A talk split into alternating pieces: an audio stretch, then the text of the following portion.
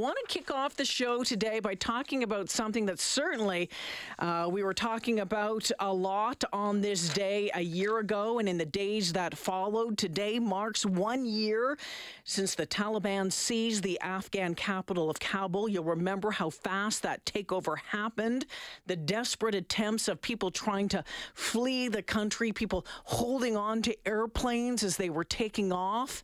Just uh, some horrific images that we saw over the uh, over those weeks. Now today. Here at home, the federal Liberals being criticized again for bringing in just over 17,000 refugees from Afghanistan over the past year. The work continues mostly by private organizations to rescue Afghan refugees who worked with the Canadian forces. The federal government saying getting people out of the country into Canada has been very challenging since Ottawa has no diplomatic presence there and does not recognize the Taliban government.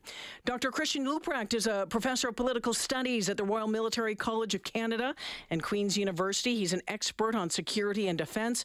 Dr. Leuprecht, welcome back to the show.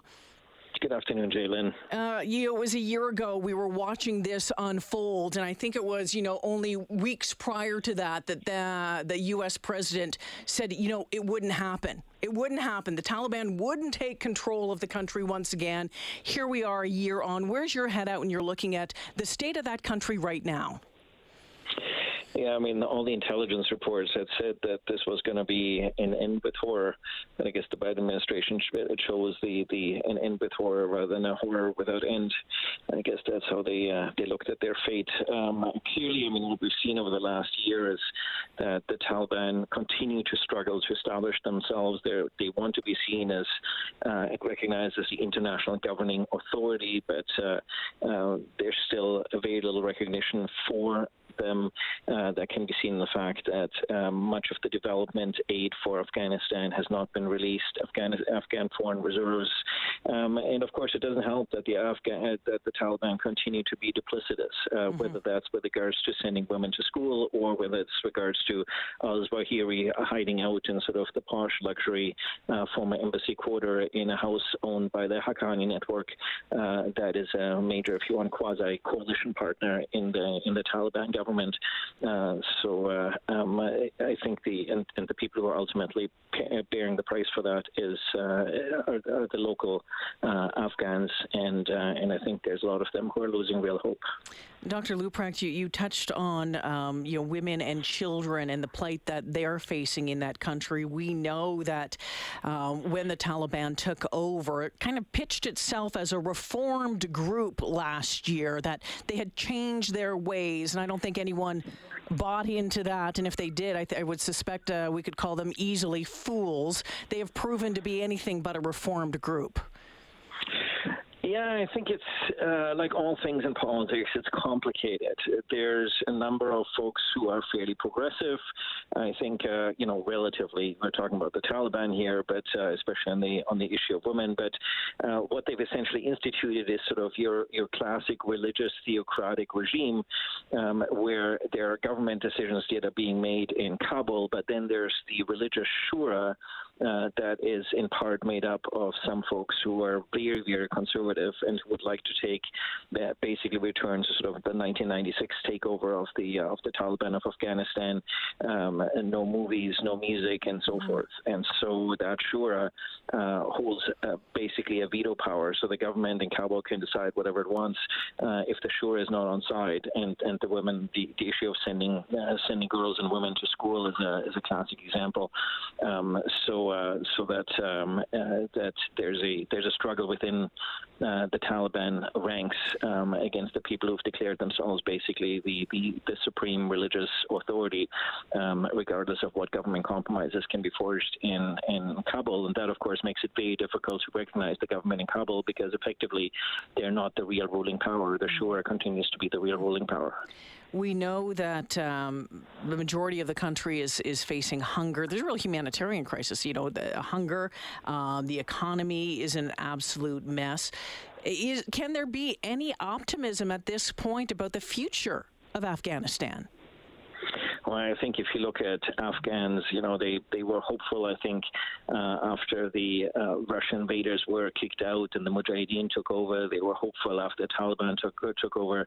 They were hopeful again after Western coalition forces uh, came in uh, 2001, 2002. Uh, but I think over the last 10 years, people have, had sort of started to lose hope. And I think you can get a real sense of sort of hopeless uh, hopelessness that people just don't see a future. And you can see that in the fact that anybody who could effectively got out when it uh, became clear that uh, the Taliban were going to take over. And of course, the the, uh, the Taliban were biding their time, knowing that as Western powers have for um, over 200 years, they show up and then eventually they lose patience and they, then they go mm-hmm. home. And so the, the challenge here, I think, is that uh, um, the, uh, um, the, the, the, the, much of the skill set. So it's not just the economy, but much of the high-end skill set are the people who got out and who left. So the Taliban are also left with uh, with relatively little of sort of the skill set they would need to get the country running again and to get the economy running. So, so what does the rest of the world at this point do about this country? I mean,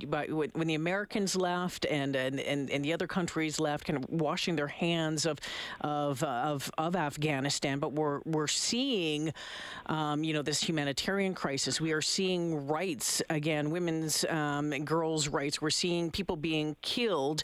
Uh, does the rest of the world now just turn a blind eye to what's happening there?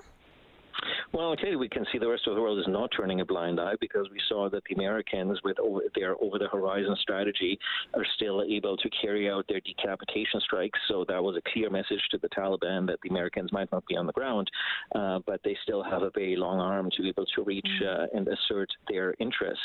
Uh, the, uh, the the challenge here, I think, is that over the last 30 years we've had huge hubris in the West about intervening in all sorts of places um, in the pretense of uh, somehow thinking we can make it a better place, and I think much ignoring much of the reality on the ground. And I think one of the lessons that we need to take away from the last 30 years is that ultimately I think we need to be more respectful of people's sovereignty, and that we ultimately need to let local people sort out their own problems. And if or when they are ready, they can come and they can ask for our help.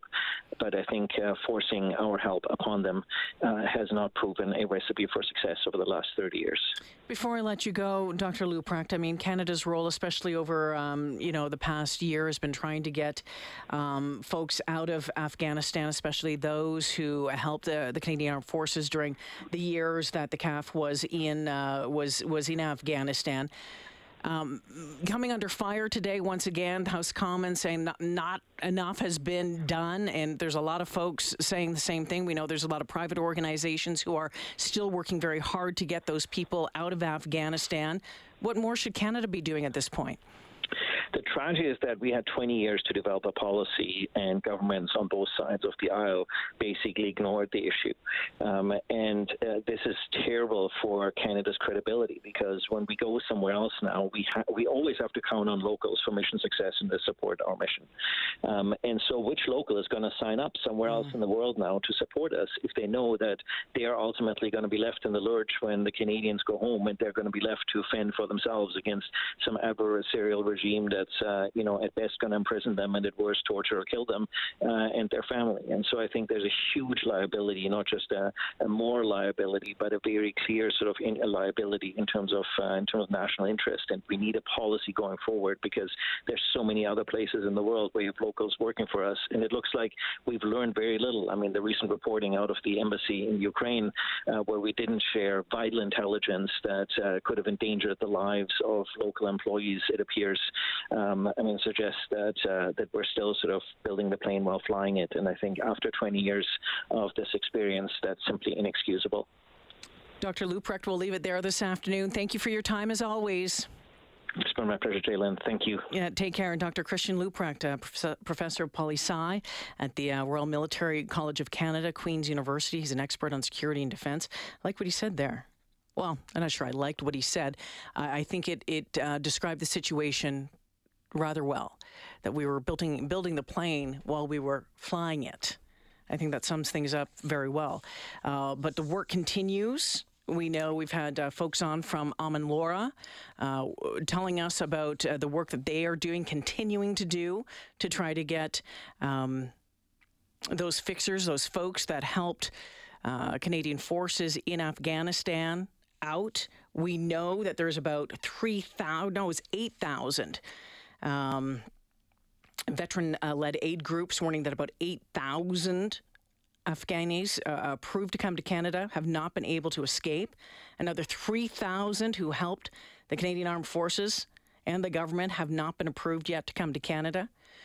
I've I've told you about uh, the Safi family on this show. It was December 17th of uh, last year. Actually, uh, I think it was a couple days afterwards when we aired the interview. Um, with uh, local man Spencer Seeker and his work to try to get that family out. Well, they're still uh, they're still stuck overseas. The paperwork's just finally getting done now. It's a very very slow slow process. Uh, much different than we're seeing with, with, with some other people. You take a look at um, the Ukrainians who've been coming to this country. Very different in, in many cases, and I get and I get that there's a lot of different moving parts in, in both in both cases, but it is uh, very staggering to see um, just how slow the process has been to try to get.